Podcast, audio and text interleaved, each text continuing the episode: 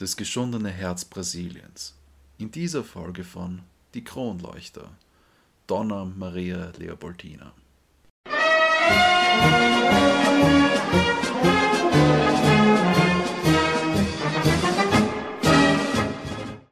Der 22. Jänner 1797 war ein freudiger Tag in Wien.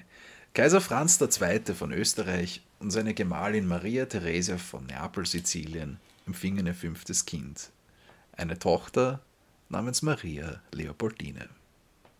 Und die Freude war groß, weil es war ein gesundes Kind, trotz des hohen Ahnenverlusts. Ja, hier haben wir einen Fall von exzellenter habsburgerischer Heiratspolitik. Man möchte schon fast sagen Inzest. die Ehe der Eltern, die waren nämlich Cousin und Cousine beider Seiten ersten Grades. Mhm. Und äh, die Großeltern, das Geschwisterpaar Leopold II. und die Schwester Maria Carolina, heirateten gegenseitig das Geschwisterpaar Maria Ludovica und Ferdinand aus dem Haus Bourbon. Und die Kinder daraus, also der Franz und die Maria Theresia, wurden dann wieder verheiratet. Das sind jetzt einmal viele Namen, aber am deutlichsten wird es eben in der, sagen wir mal, physischen, gesundheitlichen Beschaffenheit der Geschwister von der Maria Leopoldine, nämlich äh, viele haben an Wasserkopf oder Wasserkopfartige Zustände gehabt, Epilepsie und so weiter. Ja, aber auch die Maria Leopoldine selbst war jetzt dann auch äh, keine Schönheit, würde ich oh, jetzt mal so raus behaupten. Sie hatte auch diese bekannte Habsburg-Lippe beispielsweise und einen sehr kurzen, starken Hals und hervorstehende Augen und eine sehr blasse Haut. Und ja, sie hat nicht wirklich gesund ausgesehen, würde ich jetzt mal sagen. Das klingt jetzt schlimmer, als es wirklich ausgeschaut hat. Wen es interessiert, wir haben auf unserer Insta-Seite. Äh, die Kronleuchter. Ja, da haben wir wunderschöne Bilder von ihr. Ja, und zu allen anderen Personen, die noch in der Folge vorkommen werden, auch. So viel zu den Oberflächlichkeiten. Wie war unsere Baldi als Mensch? Ja, da gibt es relativ viel zu sagen. Sie hat einen sehr ähm, weiten Charakter gehabt, wenn man so sagen kann. Ja. Sie war sehr, sehr diszipliniert, sehr religiös und hatte ein starkes Pflichtbewusstsein. Und da war sie eigentlich ziemlich die Ausnahme von ihren Geschwistern. Wirklich? Ja, sehr interessant. Und sie war ständig bemüht, dass sie es anderen recht macht und hatte wirklich auch bis an ihr Lebensende motorisches Mitleid mit, mit Ärmeren und Hilfeleidenden. Was sie ja in ziemlich finanzielle Probleme dann gebracht hat. Gell? Genau, das werden wir später noch hören, was da genau war. Und ja, wie gesagt, sie war sehr schlau, wissbegierig, ähm, was auch sicher durch den großen Einfluss ähm, der Erziehung von ihrem Großvater, vom Leopold, gekommen ist. Sie hat den gewöhnlichen Elementarunterricht äh, genossen, plus zusätzliche Reitausbildung, Schießausbildung und eine große Ausbildung in verschiedenen Fremdsprachen. Aber das war dann doch kombiniert mit der eher leichteren Erziehung durch ihren Vater Kaiser Franz und ja, hat, sie hat sehr viele Freiheiten, ähm, es wurden sehr viele Spiele gespielt und sie hat sehr viel musiziert, was eigentlich eher mit einer bürgerlichen Familie vergleichbar ist. Mhm. Ähm, trotzdem hat sie einen Leitfaden für ihre Erziehung gegeben, der eigentlich darauf abgezielt hat, einen guten Menschen aus ihr zu machen, nämlich dass es darum gegangen, dass sie möglichst offen und aufrichtig ist, mit einer Abscheu vor Lügen, Klatscherei und Hinterlist. Und man muss dazu auch sagen, sie hat auch ein sehr großes Interesse gehabt in mhm. Botanik, Mineralogie und hat eigentlich einen gewissen Wunsch gehabt, sich die Tropen anzuschauen. Erste Erfahrungen hat sie da nur im Tierpark Schönbrunn sammeln können. So wie es vielen heute auch noch geht. Genau. Und was auch ganz lustig ist zu erwähnen, äh, ihr Vater Franz hat auch einmal gesagt, er werde ihr die Stelle als Hofmineralogin freihalten, wenn sie keinen Mann findet. Das klingt jetzt alles sehr harmonisch, aber spätestens im Alter von zehn Jahren hat sie dann auch die Tragödie heimgesucht, nämlich dann ist ihre Mutter verstorben.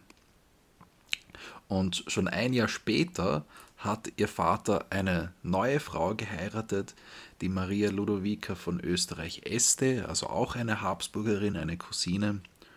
Und zu der hat sie dann ein sehr gutes Verhältnis gepflegt, hat sie liebe Mutter genannt, im Gegensatz zur lieben verstorbenen Mutter.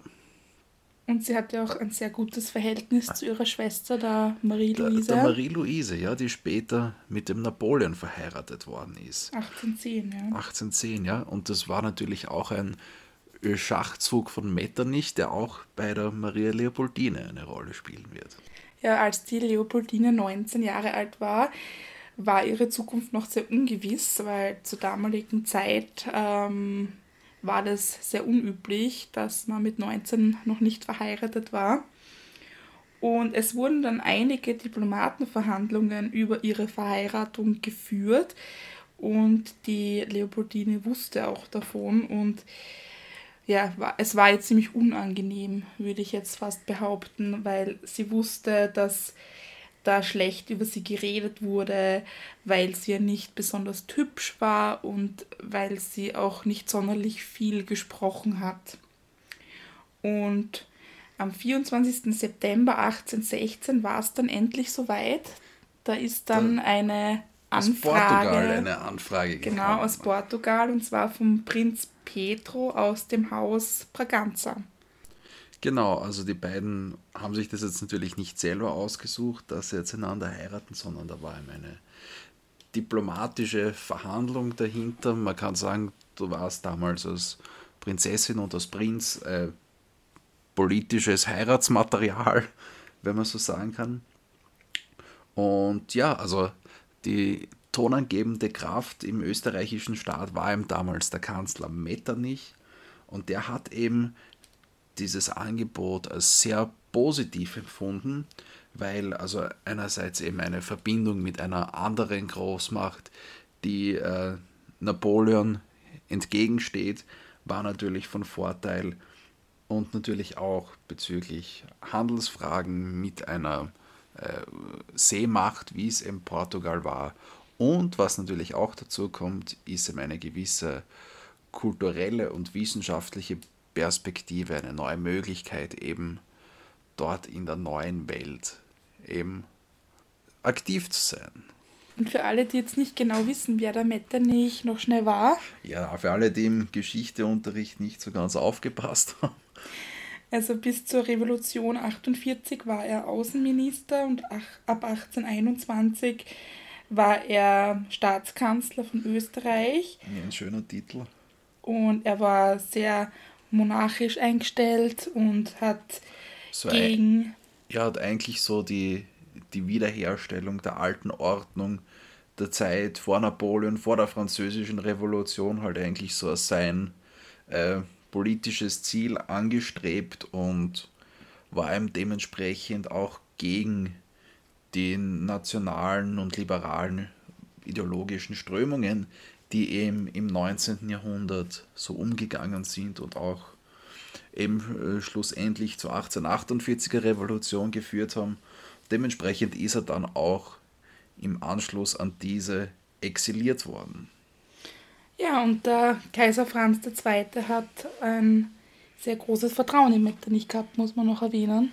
Genau, also man kann halt wirklich sagen, der Kanzler Metternich war die eigentliche treibende politische Kraft im Staat, während der Kaiser, da, da gibt es das Sprichwort, dass der Kaiser eigentlich lieber Schmetterlinge zählen gegangen ist und der Metternich das alles gespielt Also eher für repräsentative Tätigkeiten da war, während der eigentliche Drahtzieher der Metternich war. Kann man so sagen, ja. Ja, nachdem dann der Kaiser Franz die Anfrage ähm, aus dem Haus Braganza angenommen hat, hat sich die Leopoldine intensiv auf ihre neue Aufgabe vorbereitet und auf das neue Land, in dem sie bald wohnen wird. Sie hat neue Sprachen gelernt, sie hat die Landeskunde gelernt und sie ist aber auch äh, auf ihre zukünftige Aufgabe als Ehefrau vorbereitet worden Und das sogar von ihrer Stiefmutter höchstpersönlich. Höchstpersönlich, ja. ja. Um, ähm, und da hat die Leopoldine geschrieben, da mir die liebe Mama alle Pflichten und Unannehmlichkeiten des Standes, welch ich bald antreten werde, vorstellte, schwitze ich ganz fürchterlich darüber, blieb aber standhaft und mit Vergnügen dabei, denn ohne Freuden und Leiden ist nichts auf der Welt. Ja, sehr erwachsen schon die 19-jährige Leopoldine, oder? Voll, ja. Und wer war eigentlich ihr zukünftiger? Das war der Dom Pedro oder Peter aus dem Haus Braganza, der portugiesischen Königsfamilie, die eben nur von einem außergewöhnlichen Eheglück, sage ich jetzt einmal ironisch, äh, bestimmt war. Also die Mutter hat äh, sehr viel Affären gehabt, wollte den Ehemann stürzen und war äh, sehr ehrgeizig, ohne Rücksicht auf Verluste. Und muss man auch dazu sagen, der jüngere Bruder von Pedro ist im Alter von zwei Jahren verstorben, was dann den Pedro zum Alleinerben gemacht hat und ihm schon in einem sehr jungen Alter eine noch größere Last aufgebürdet hat. Ich glaube, drei war er da, oder? Drei war er. Zum Alleinerben wurde. Ja, heftig, ja. Ja, und dadurch, dass er eben schon so früh Erfahrungen mit Verrat und Demütigung äh, gemacht hat, das hat ihn ja sein ganzes späteres Leben auch begleitet, also was seine Mutter ihm da so angetan hat, äh, war er zeitlebens eigentlich äh, ja, ziemlich geschädigt, würde ich jetzt fast sagen. Und ist eine relativ unstabile Persönlichkeit, kann man ja. sagen. Die einzige Stabilität, die er als äh, Kind noch hatte, waren die Erzieher, die er hatte. Aber das war es dann auch schon. Und das ist ja auch dann ganz verständlich, dass er dann einen ähm, Charakter ausgebildet hat, der, der eher unschön war. Eher unschön war, ja. Also er war sehr herrschsüchtig und impulsiv und unberechenbar. Ja, also ich kann mir das eigentlich gar nicht vorstellen, wie er da so drauf war, wenn man mhm. jetzt die Erzählungen da so hört. Also man ähm, würde vielleicht heute meinen, dass ein gewisses, gewisse Anzeichen von ADHS auch da sind. Ja, also er hat sich sehr schnell gelangweilt bei allem, was er gemacht hat im Unterricht und hat sich äh, schlecht konzentrieren können er war hyperaktiv, er hat äh, mit der Reitpeitsche um sich geschlagen, die anderen Kinder verletzt. Also äh, wirklich krass, was da ähm, abgegangen ist. Ja. Und, Und, im Alter von zwölf Jahren ist da noch eine gewisse äh, Erotomanie, sagen wir mal, dazugekommen. Also die krankhafte Steigerung des Sexualtriebs, um das jetzt einzudeutschen. ja, also, ja, also noch dazu eine eher gewalttätige Neigung, nicht? Das ist ja darum gegangen, möglichst viele Mädchen mit oder ohne Gewalt zu entjungfern, nicht? Ja. Ohne Rücksicht auf Verluste. Und da muss man dazu sagen, dass er da gerade mal zwölf Jahre alt war, also wirklich Wie das im frühpubertären Stadium. Schon, ähm, schon. Also er hat sich da wirklich ein, ein Spiel mit den anderen äh, Jungs gemacht. Also wer da mehr Mädchen rumkriegt, wer da mehr Mädchen ähm, entjungfert. Und ja, also ganz schlimm. Also ich kann mir gar nicht vorstellen, wie es ist, äh, so ein Kind zu haben. Ja, und ähm, Epilepsie soll er auch gehabt haben. Ja, das ist auch überliefert. Ja. Und vor der Verlobung mit der Leopoldine, der, der Armen, die das eigentlich gar nicht gewusst hat, was da auf mhm. sie zukommt, hat er eine dauerhafte Affäre unter den ganzen nebensächlichen Affären mit der französischen Tänzerin, mit der Noemi Thierry gehabt. Die wurde dann aber von Petrus Vater vom Hof gejagt, bevor die Leopoldine da ein, eingetroffen ist. Man wollte sie ja nicht gleich äh, verstören bei der Ankunft schon. Ja. Ja, äh, äußerlich äh, hat der Petro eigentlich ziemlich ähm, interessant ausgeschaut, sage ich jetzt mal als Frau. Also er hat so ein... Du magst Ziegenbärte? Na, aber er hatte so, äh, so eine gewisse Ausstrahlung in den Augen, so eine feurige Ausstrahlung und hat so ein bisschen keck ausgeschaut. Ja, ich finde das, ähm, ich kann nachvollziehen, wieso die Leopoldine äh, bei, den, beim ersten Blick auf ihn, äh, wo sie ein Gemälde gesehen hat, äh, ausgesagt haben soll, dass sie wirklich narrisch wird, weil ihr der Petro so gut gefällt. Das kann ich nachvollziehen.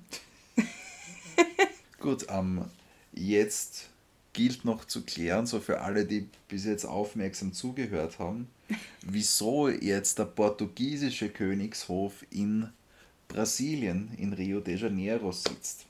Äh, wir haben nämlich zu der Zeit die Situation, dass er in diesem Konflikt zwischen Portugal und Frankreich, Napoleon, eben äh, Napoleon gemeinsam mit dem verbündeten Spanien in Portugal einmarschiert ist das äh, de facto besetzt hat und der portugiesische Königshof eben in die Kolonie geflüchtet ist, nach Rio de Janeiro und eben dort residiert hat.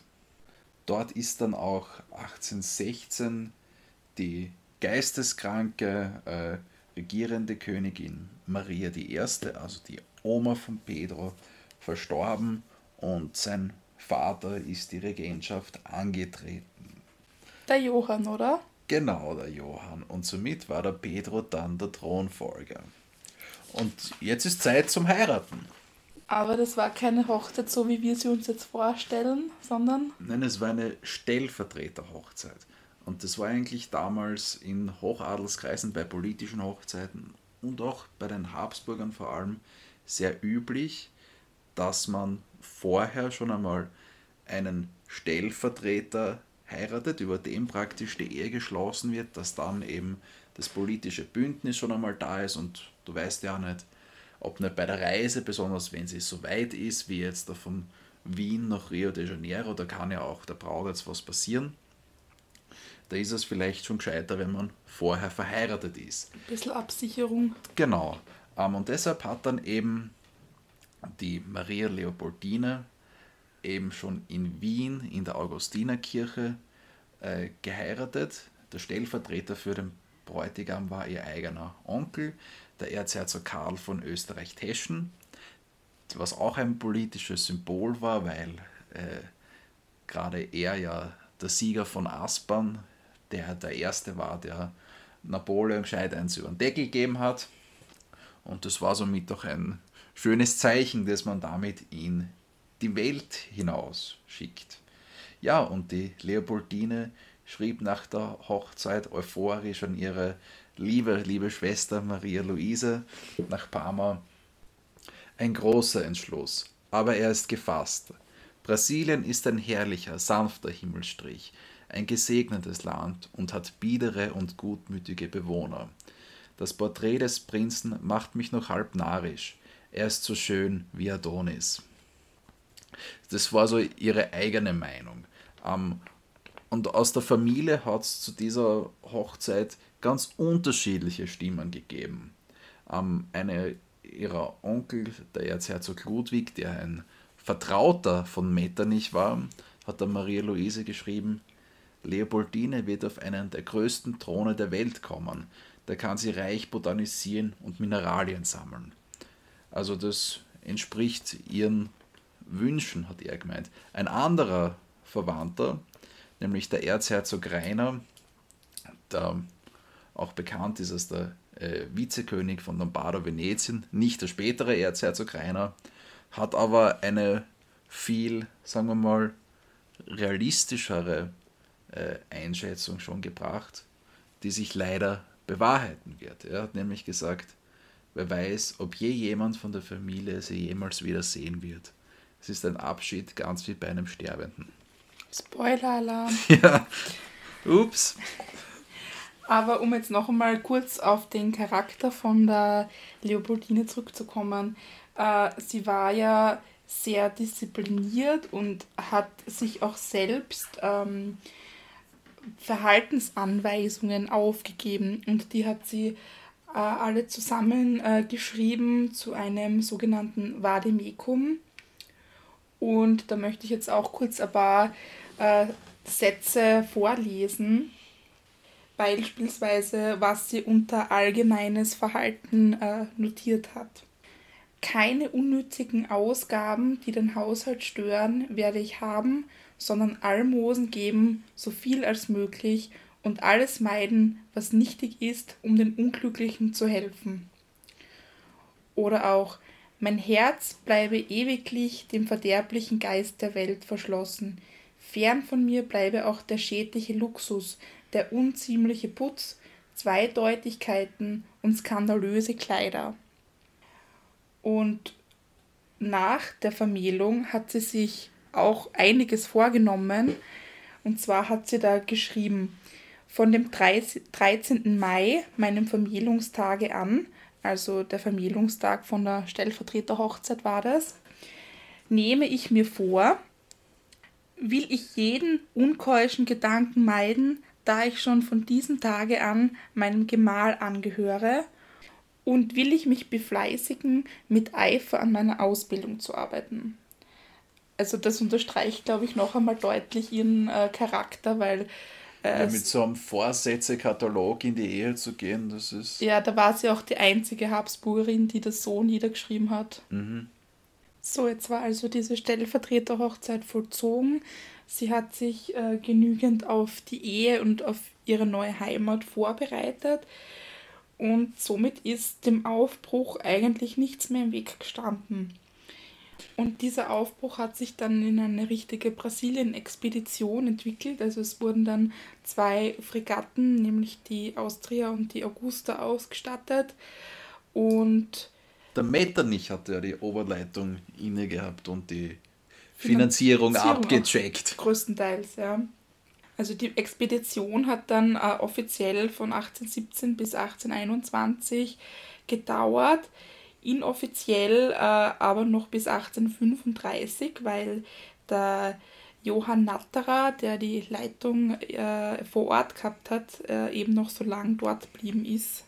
Also abgefahren wurde er dann äh, in Wien. Es hat dann zwei, zwei Zwischenstopps gegeben und äh, in Rio sind sie dann am 5. November angekommen. Das heißt, insgesamt hat die Seereise 81 Tage gedauert, das muss man sich auch vorstellen. Abgefahren.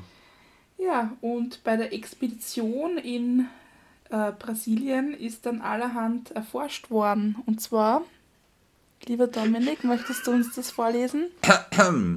Ja, und das sind wirklich wahnsinnige Zahlen, die da erforscht worden sind, nämlich 12.000 Vögel, 33.000 Insekten, 1146 Säugetiere, 1678 Reptilien, 1671 Fische und 40.000 Pflanzen haben die in dieser Zeit dort erforscht Wahnsinn. und verzeichnet. Heftig, ja.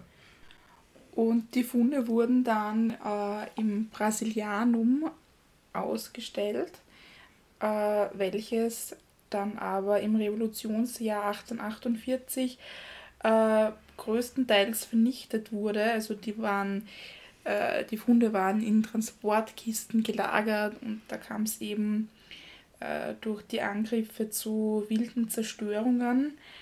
Ähm, Brennt das sicher gut. Die Bestände vom Natterer Privat haben Gott sei Dank aber kein, keinen Schaden davon getragen. Und die bilden heute den Grundstock äh, im Völkerkundlichen Museum in der Wiener Hofburg. Weltmuseum. Genau, ab 1928, glaube ich. Große Empfehlung, sich das anzuschauen. Sehr schönes Museum. Ja, es waren aber nicht nur äh, Biologen und Forscher dort, sondern äh, auch ein bestimmter Maler, und zwar der Thomas Ender der hat äh, in einem Jahr, muss man sich vorstellen, 782 Aquarelle äh, von Brasilien, von Rio äh, gemalt, die heute im Kupferstichkabinett äh, in der Akademie der Bildenden Künste in Wien zu sehen sind. Mhm. Und also man sieht, es war eine wirklich inspirierende Reise. Ich muss vielleicht dazu sagen, dass die Leopoldine da jetzt natürlich nicht die Expedition dann äh, ganz begleitet hat. Natürlich, die ist schon vorher, sagen wir mal, vom Bord gegangen. Und ja, abgeliefert hat dann worden. abgeliefert worden, ja. Und ist dann eben alles andere als inspiriert worden, weil sie eben nicht gerade sehr begeistert war von ihrem Mann, dem Pedro. Sie ist eben äh, sehr schnell zutage gekommen, dass er äh, sehr wenig Bildung genossen hat, deutlich weniger Bildung als sie, sehr vulgär war, auch äh, hat ihnen die Verständigungsschwierigkeiten bereitet, weil er kein Französisch, also die übliche Adelssprache damals, konnte, während sein Portugiesisch auch nicht gerade von einer feinen Zunge getragen war, also auch eher vulgär war. Und, aber sie hat ihm sehr gut gefallen. Für ihn war sie eigentlich sehr exotisch, kann man sagen. Er hat sehr viel Gefallen an ihrem hellen Teint gefunden. Und Weil er das ja auch nicht gewohnt war. Genau. Und ganz allgemein war das für die Leopoldine wirklich ein Kulturschock, wo sehr schlechte Verhältnisse vorgeherrscht haben. Man muss bedenken, sie hatten äh, nur sechs kleine Zimmer, äh, in denen äh, sich die Leopoldine aufhalten konnte. Also ganz anders als ähm, im Schloss Schönbrunn. Ja, was ja immer so schön geräumig und schön hergerichtet war. Ja, und auch der Innenhof Trotzdem. war nicht so schön gepflastert wie in Wien. Ja, sondern Schlamm und Gatsch. Ja, und durch die andauernden Regenfälle war das natürlich alles immer Katastrophe, da durchzugehen. Und ja, die Männer und Frauen bei Hof haben sich dann natürlich in die neueste französische Kleidung äh, einkleiden lassen. In der sich dann umso lieber Insekten gerne angesiedelt haben. Ja, und es der Schimmel hat dann eben auch angefangen zu, zu schimmeln und durch die große Samt, Luftfeuchtigkeit ja. äh, war immer ein starker Gestank nach Schweiß. Dann hätten sie paar Nasenkluppen aus Wien mitnehmen ja, sollen. Also es, ich meine, der Wiener Hof war jetzt auch kein Luxus, wie man sich das vielleicht vorstellt. Ja. Aber im Vergleich zu dem Hof das war wüsste ich, wo ich lieber wohnen würde. ja, das stimmt. Und die Leopoldine hatte eben ihr ganzes äh, Hab und Gut und ihren ganzen Besitz, was sie aus Wien mitgenommen hat, in 40 Manns hohen Kisten verstaut. Das geht sich schwer aus in sechs Zimmern. Ja, die hatte sie auch also unausgepackt, hat sie die einfach irgendwo deponiert. Also sie hat gar keinen Platz gehabt, dass sie das alles ausgepackt hätte. Also sie war da wirklich eingeschränkt äh, in ihrem Leben dort vor Hof. Ist im Koffer gelebt, kann genau. man sagen. Noch ganz kurz äh, zum äh, Verständnis vom brasilianischen Hof. Die haben sehr gern Feste gefeiert und zwar wurde es unterteilt in die sogenannte kleine Gala. Das waren äh, die Audienzen beim Kaiser, zu der jeder zugelassen war. Und da konnte jeder seine Begehren ähm, vortragen. Und im Vergleich dazu gab es dann die große Gala. Und das war dann schon ein bisschen lustigeres Geschehen, wenn man so nennen will. Also da fallen richtige Familienfeste drunter wie äh, Theateraufführungen, aber auch, äh, dass die blutigen Köpfe von Verbrechern, die gerade geköpft worden sind, äh, vorgezeigt wurden zur allgemeinen Belustigung. Ei. Wie man es heute auch noch macht. In der Anfangsphase haben die Leopoldine und der Petro ziemlich viel Zeit noch verbracht. Also da war noch alles recht harmonisch und ähm, gesittet mehr oder weniger. Sie haben bei Ausritten Zeit miteinander verbracht und ähm, die Leopoldine hat auch eigenhändig Tiere erlegt und Zeichnungen davon angefertigt und Pflanzensteine nach Wien geschickt und ähm, der Petro und die Leopoldine haben auch ein großes Interesse an den indianischen Ureinwohnern gezeigt, lustigerweise. Die der Petro dann hat für sie tanzen lassen. Und zwar nackt. Ja. Und was hat die Leopoldine drüber gedacht? Sowas Unanständiges ist unmöglich. Ich schwitze mich für Scham halb tot. Ja, arme Leopoldine. Nach der Kennenlernphase der beiden ist dann aber der wahre Charakter von Petro zum Vorschein gekommen. Ja. Er zwang zum Beispiel auch die Leopoldine, die dann ähm, die hochschwangere äh, Terry, also Die wir erinnern Tänzerin. uns genau die dauerhafte Affäre von Petro, ähm, zu besuchen. Also die Leopoldine musste da die schwangere Frau besuchen. ja. Die dann aber eine Totgeburt gehabt hat. Ja, und was ganz schier ist, was ich finde, ist, dass der Petro dann angeblich den einbalsamierten Leichnam von der Totgeburt in seinem Zimmer aufgestellt hat.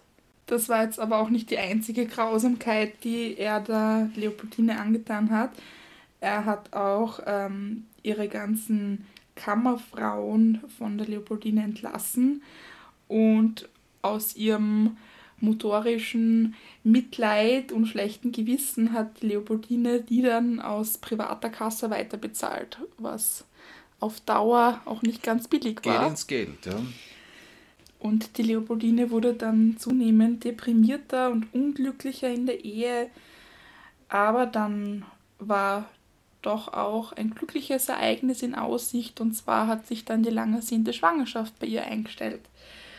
Und das hat auch den Petro sehr gefreut. Und er hat dann auch ihr Schlafzimmer gemieden, um sie, um sie zu schonen. Also ganz ein Kavalier. Ja, und am 4. April 1819 war es dann soweit. Es wurde dann die Prinzessin Maria de Gloria geboren. Und die Entbindung war jetzt auch nicht äh, gerade so, wie man sich das als junges Mädchen vorstellt und wünscht vielleicht. Die hat nämlich der portugiesische Chirurg Picanco durchgeführt. Ja, und die Leopoldine hat es verglichen mit einem Wilderer, der Tiere im Wald zerfleischt. Also ganz schrecklich, wenn man sich das vorstellt, gerade Ja. als Frau, denke Ja. ich. Und sie hat dann wirklich auch noch Monate später noch immer keine Regelblutung bekommen. Und der, der Arzt hat dann aber eine neue Schwangerschaft vermutet, was Aber- sich dann aber als falsch herausgestellt hat, weil Ja. er einen Teil der Plazenta noch äh, in ihr quasi vergessen hat. Und Ah, es das müssen unheimliche Schmerzen. wirklich, also sie ist auch knapp dem Tod entronnen, kann man wirklich Oh, sagen. Wahnsinn. Also schrecklich.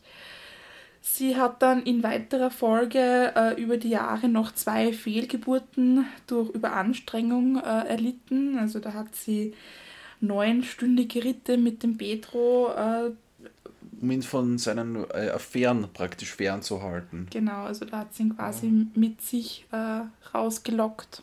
Wahnsinn, ja. Dafür war sie ein umso größerer politischer Einfluss auf ihn. Also da hat er eigentlich sehr das gemacht, was sie ähm, oft vorgeschlagen hat, weil er war politisch nicht sehr gebildet, während sie da sehr engagiert war, sich sehr den Kopf zerbrochen hat, weil da ist sie eigentlich sehr nach dem Gebot von ihrem Großvater, dem Kaiser Leopold II., gekommen, der gesagt hat, man muss sich den Kopf zerbrechen, wie man den Untertanen möglichst zum Gefallen regiert.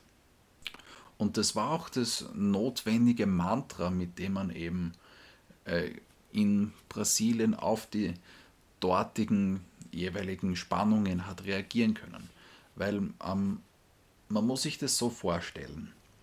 Nach dem Sieg über Napoleon am Festland und dem Wiener Kongress äh, erhielt Brasilien die politische äh, Gleichstellung zu Portugal ähm, und war eben durch eine Personalunion vereint und durch eine ja, durch nationalistische Aufstände 1820 ist es sogar dann noch verstärkt worden. Und das hat dann 1821 dazu geführt, dass die portugiesische Verfassung auf Brasilien übertragen worden ist, was eben sehr zum Gefallen der Bewohner Brasiliens ihm eine Eigenständigkeit gegeben hat. Es war dann aber so, dass am 26. April 1821 sich die königliche Familie, also die Eltern von Pedro, wieder zurück nach Portugal aufgemacht haben, während ähm, der Pedro und die Leopoldine als Vertreter in Brasilien zurückgeblieben sind. Und ja, nach dieser Abreise hat sich dann eben in Portugal so ergeben, dass die Cortes, also so die höchste Versammlung, eben entschieden hat, diese Maßnahmen von davor wieder zurückzunehmen und diese politische Verselbstständigung der Kolonie rückgängig zu machen und eben diesen alten Status wiederherzustellen. Das ist wirklich ähm, mit sehr drastischen Mitteln gemacht worden. Pedro und Leopoldine haben eben dem vorher vorgelesenen Zitat entsprechend sich aber immer mehr mit der brasilianischen Partei, also mit der Unabhängigkeitsidee identifiziert und haben schlussendlich dann eine verfassungsgebende Versammlung einberufen, die eben eine Unabhängigkeit schon wirklich zur Folge gehabt hat. Dabei wurde auch die Landung jeglicher portugiesischer Truppen als unzulässig erklärt und die Bevölkerung ist für den Fall einer Invasion zum bewaffneten Widerstand, zum Kleinkrieg aufgefordert worden. Portugal im Gegenzug hat all diese Dinge für nicht zulässig erklärt und äh, die Regenten gemeinsam mit seinen Ministern zu Verrätern erklärt. Und schlussendlich ist dann mit dem Ausruf Unabhängigkeit oder Tod der endgültige politische Bruch mit Portugal vollzogen worden und der Pedro wurde zum konstitutionellen Kaiser und Verteidiger Brasiliens ernannt. Das war 1822. Die letzten verbliebenen portugiesischen Truppen eben, sind dann eben auch durch brasilianische Streitkräfte zum Abzug gebracht worden und 1825 wurde dann eben zwischen Portugal und Brasilien schließlich der Vertrag von Rio de Janeiro geschlossen, womit Portugal die Unabhängigkeit von Brasilien formal anerkannt hatte. Allerdings war es so, dass die äh, Familienbande der Braganza weiterhin Bestand hatte und darum äh, der Kaiser Peter inzwischen seinem Vater auch den Titel Kaiser von Brasilien gewährt hat, während der Peter auch weiterhin Kronprinz von Portugal geblieben ist im Titular was dann auch dazu geführt hat, dass seine erstgeborene Tochter auch später dann zur Königin von Portugal, zur regierenden Königin von Portugal geworden ist. Ja, und somit war eben äh, zumindest durch diese Mitstaatsoberhauptfunktion des Vaters, die halt irgendwie so symbolisch da war, eben doch eine gewisse familiäre Bande zwischen den beiden Staaten geschaffen. Da war einiges los. Da war wirklich einiges los, ja. Da hat sich wirklich einiges abgespielt, so auch wenn man sich jetzt so kleinere Ereignisse anschaut. Ja, zum Beispiel äh, hat es da auch eine Stürmung bei einer Theateraufführung durch portugiesische Truppen gegeben. Äh, die wollten nämlich den Petro und die Leopoldine gefangen nehmen. Die Leopoldine war da nebenbei bemerkt im achten Monat schwanger. Genau das, was man brauchen kann im achten Monat. Aber die äh, haben sich da nicht gefangen nehmen lassen, sondern sind selbstbewusst auf die Bühne gegangen und haben den, dem Volk bedeutet, bis zum Ende der Aufführung noch zu bleiben. Also sie haben sich da nicht äh, stressen lassen von dem Angriff. Muss man auch einmal schaffen, dass man da rückbleibt in so einer Situation. Mm. Äh, ja, und bei, beim, bei der Heimfahrt sind dann die, die Gruppen schon im Anmarsch gewesen. Der Petro hat da selbst an, an der Front gekämpft und die Leopoldine hat dann ähm, sich mit ihren beiden Kindern, mittlerweile ist nämlich auch schon ihr Sohn, der Johann Carlos, 1821, äh, geboren worden, hat sich dann eben mit ihren zwei Kindern in die Kutsche gesetzt und ist äh, zum Landgut in Santa Cruz gefahren. Das war mhm. eine ein bisschen entfernt. sehr lange Reise, ja. Also zwölf Stunden in praller Hitze. Also schwangerer. Was. Mit zwei Kindern noch dabei. Genau, was der einjährige Sohn, der Johann Carlos, leider eh nicht äh, gut weggesteckt hat. Er ist dann nämlich wenig später an einem Sonnenstich gestorben. Da, da gibt es ja dieses Märchen vom Fluch der Braganza. Ja, das stimmt. Und zwar wurde der angeblich 1640 von einem Franziskanermönch ausgesprochen als ein Braganza. Und zwar war das der König der John IV.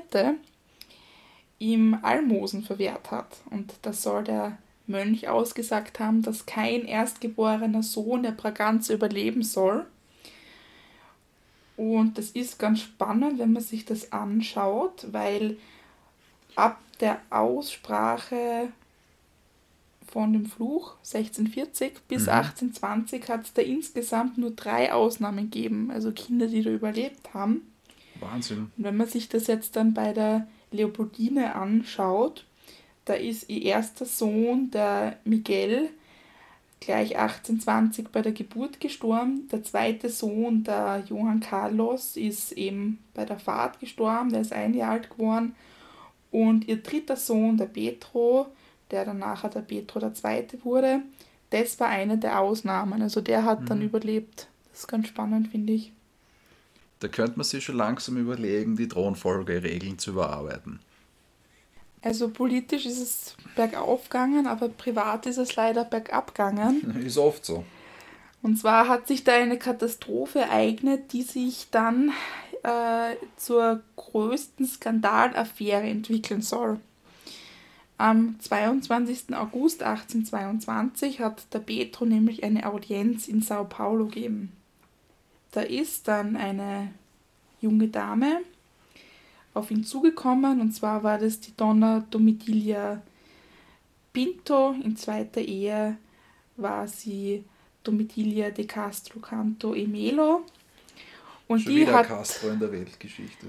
Und die hat den Petro gebeten, ihr das Sorgerecht äh, Sorgerecht ihrer Kinder zuzusprechen, da der Ehemann ihr die Kinder wegnehmen wollte, weil sie ihm fremdgegangen ist. Und der Petro, äh, ganz der alte Charmeur, so wie er früher war, hat sie dann in seine Privaträume bestellt. Und ja, da hat dann eigentlich äh, die Affäre angefangen. Also ich finde die Domitilia schaut sehr verbissen aus, findest du okay. auch, wenn man sie auf dem Foto sieht, das wir dann auch auf unserem Instagram zeigen mhm. werden. Mhm. Also aber, aber der Pedro war dann, kann man sagen, schon vielleicht sogar fast verliebt in sie, nicht? Weil ja, er hat, hat ihr dann doch ein Ballet errichtet. Ja, man muss sagen, die Beziehung zwischen den beiden, die war sehr roh und körperlich. Also da ja. ist eigentlich nur um das eine gegangen. Ja. Und es entstanden daraus auch vier uneheliche Kinder.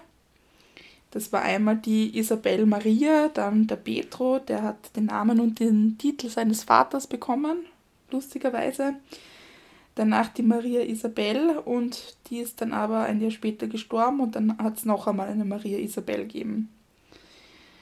Ja, wie du gesagt hast vorher richtig, er hat ihr ein Palais errichtet, er hat da Möbel aus, aus äh, der ganzen Welt, ganzen Welt importiert. importiert für sie. Also, Was bitte beim Staatshaushalt von Brasilien.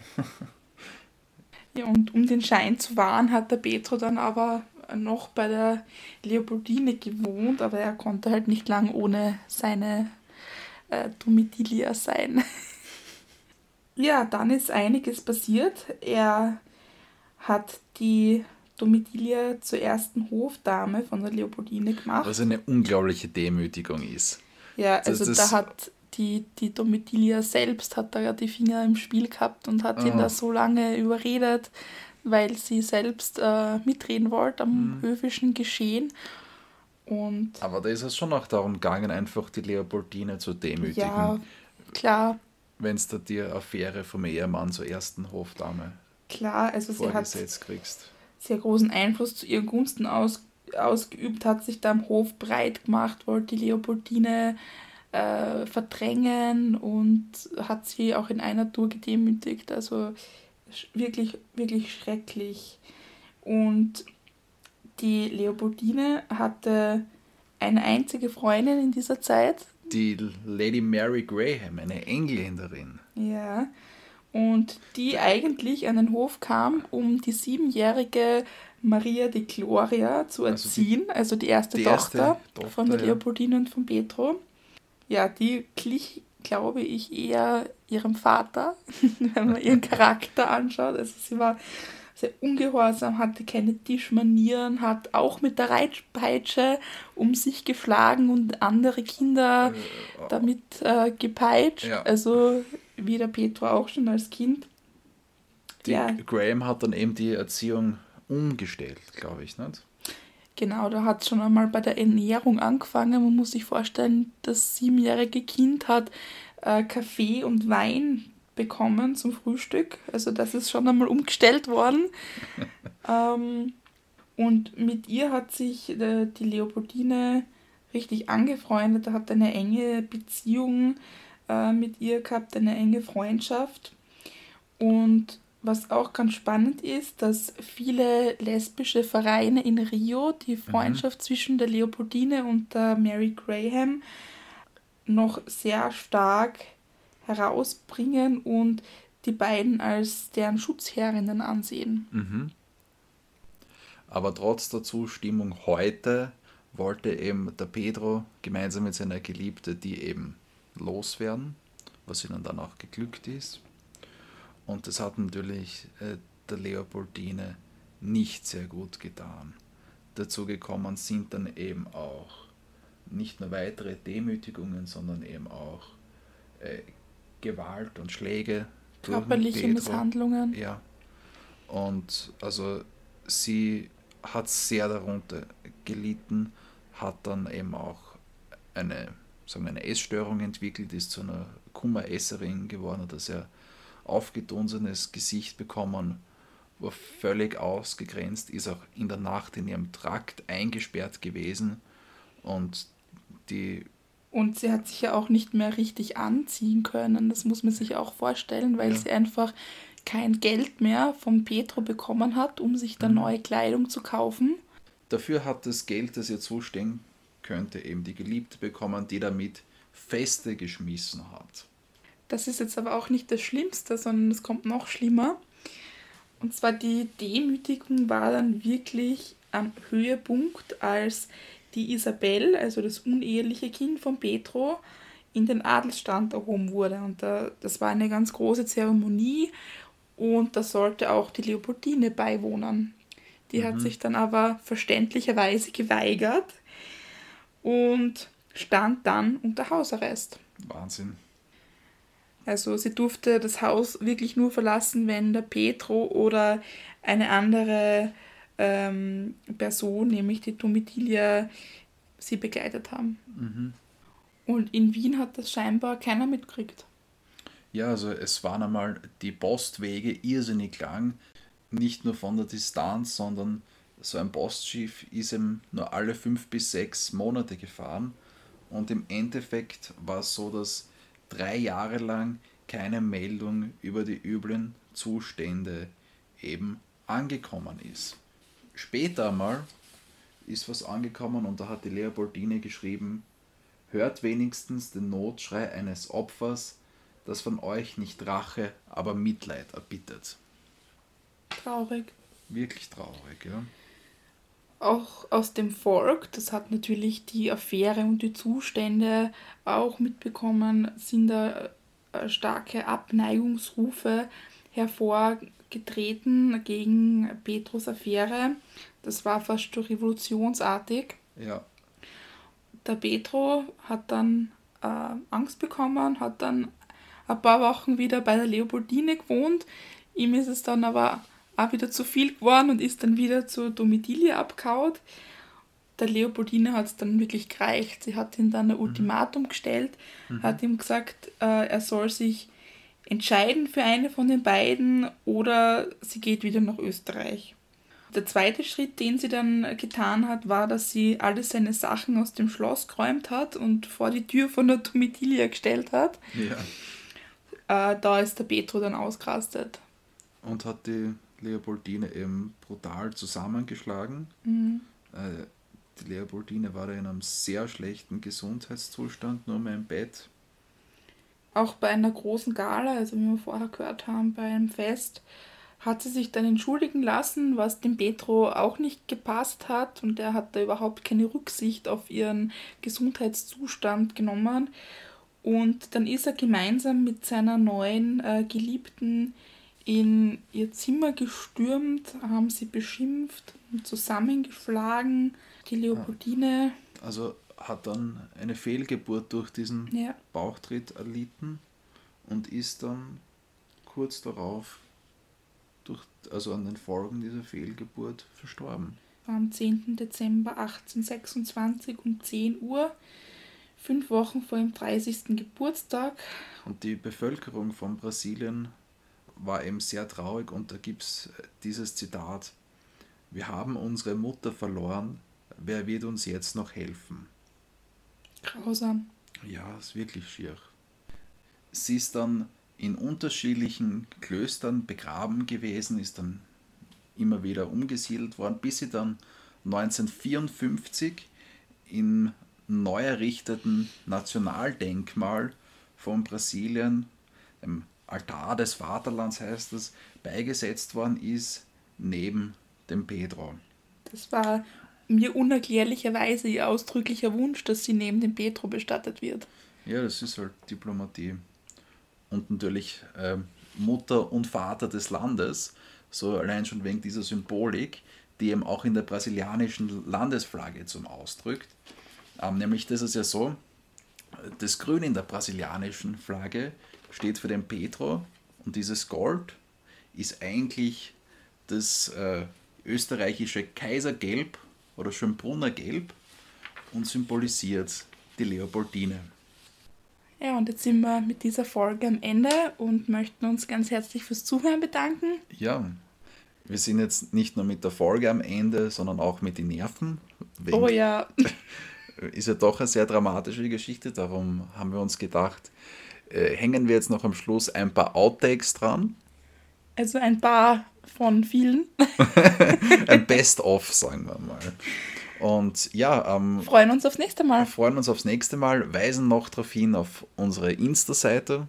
Add die Kronleuchter. Und ja, ich freue mich aufs nächste Mal. Ich mich auch. Dann, man hört sich. Tschüss. Tschüss. Das geschundene Herzen Brasiliens. In dieser Folge von Die Kronleuchter. Wer? Die Leopoldine wurde dann ähm, zunehmend melancho... Mer, mer, mer, Mer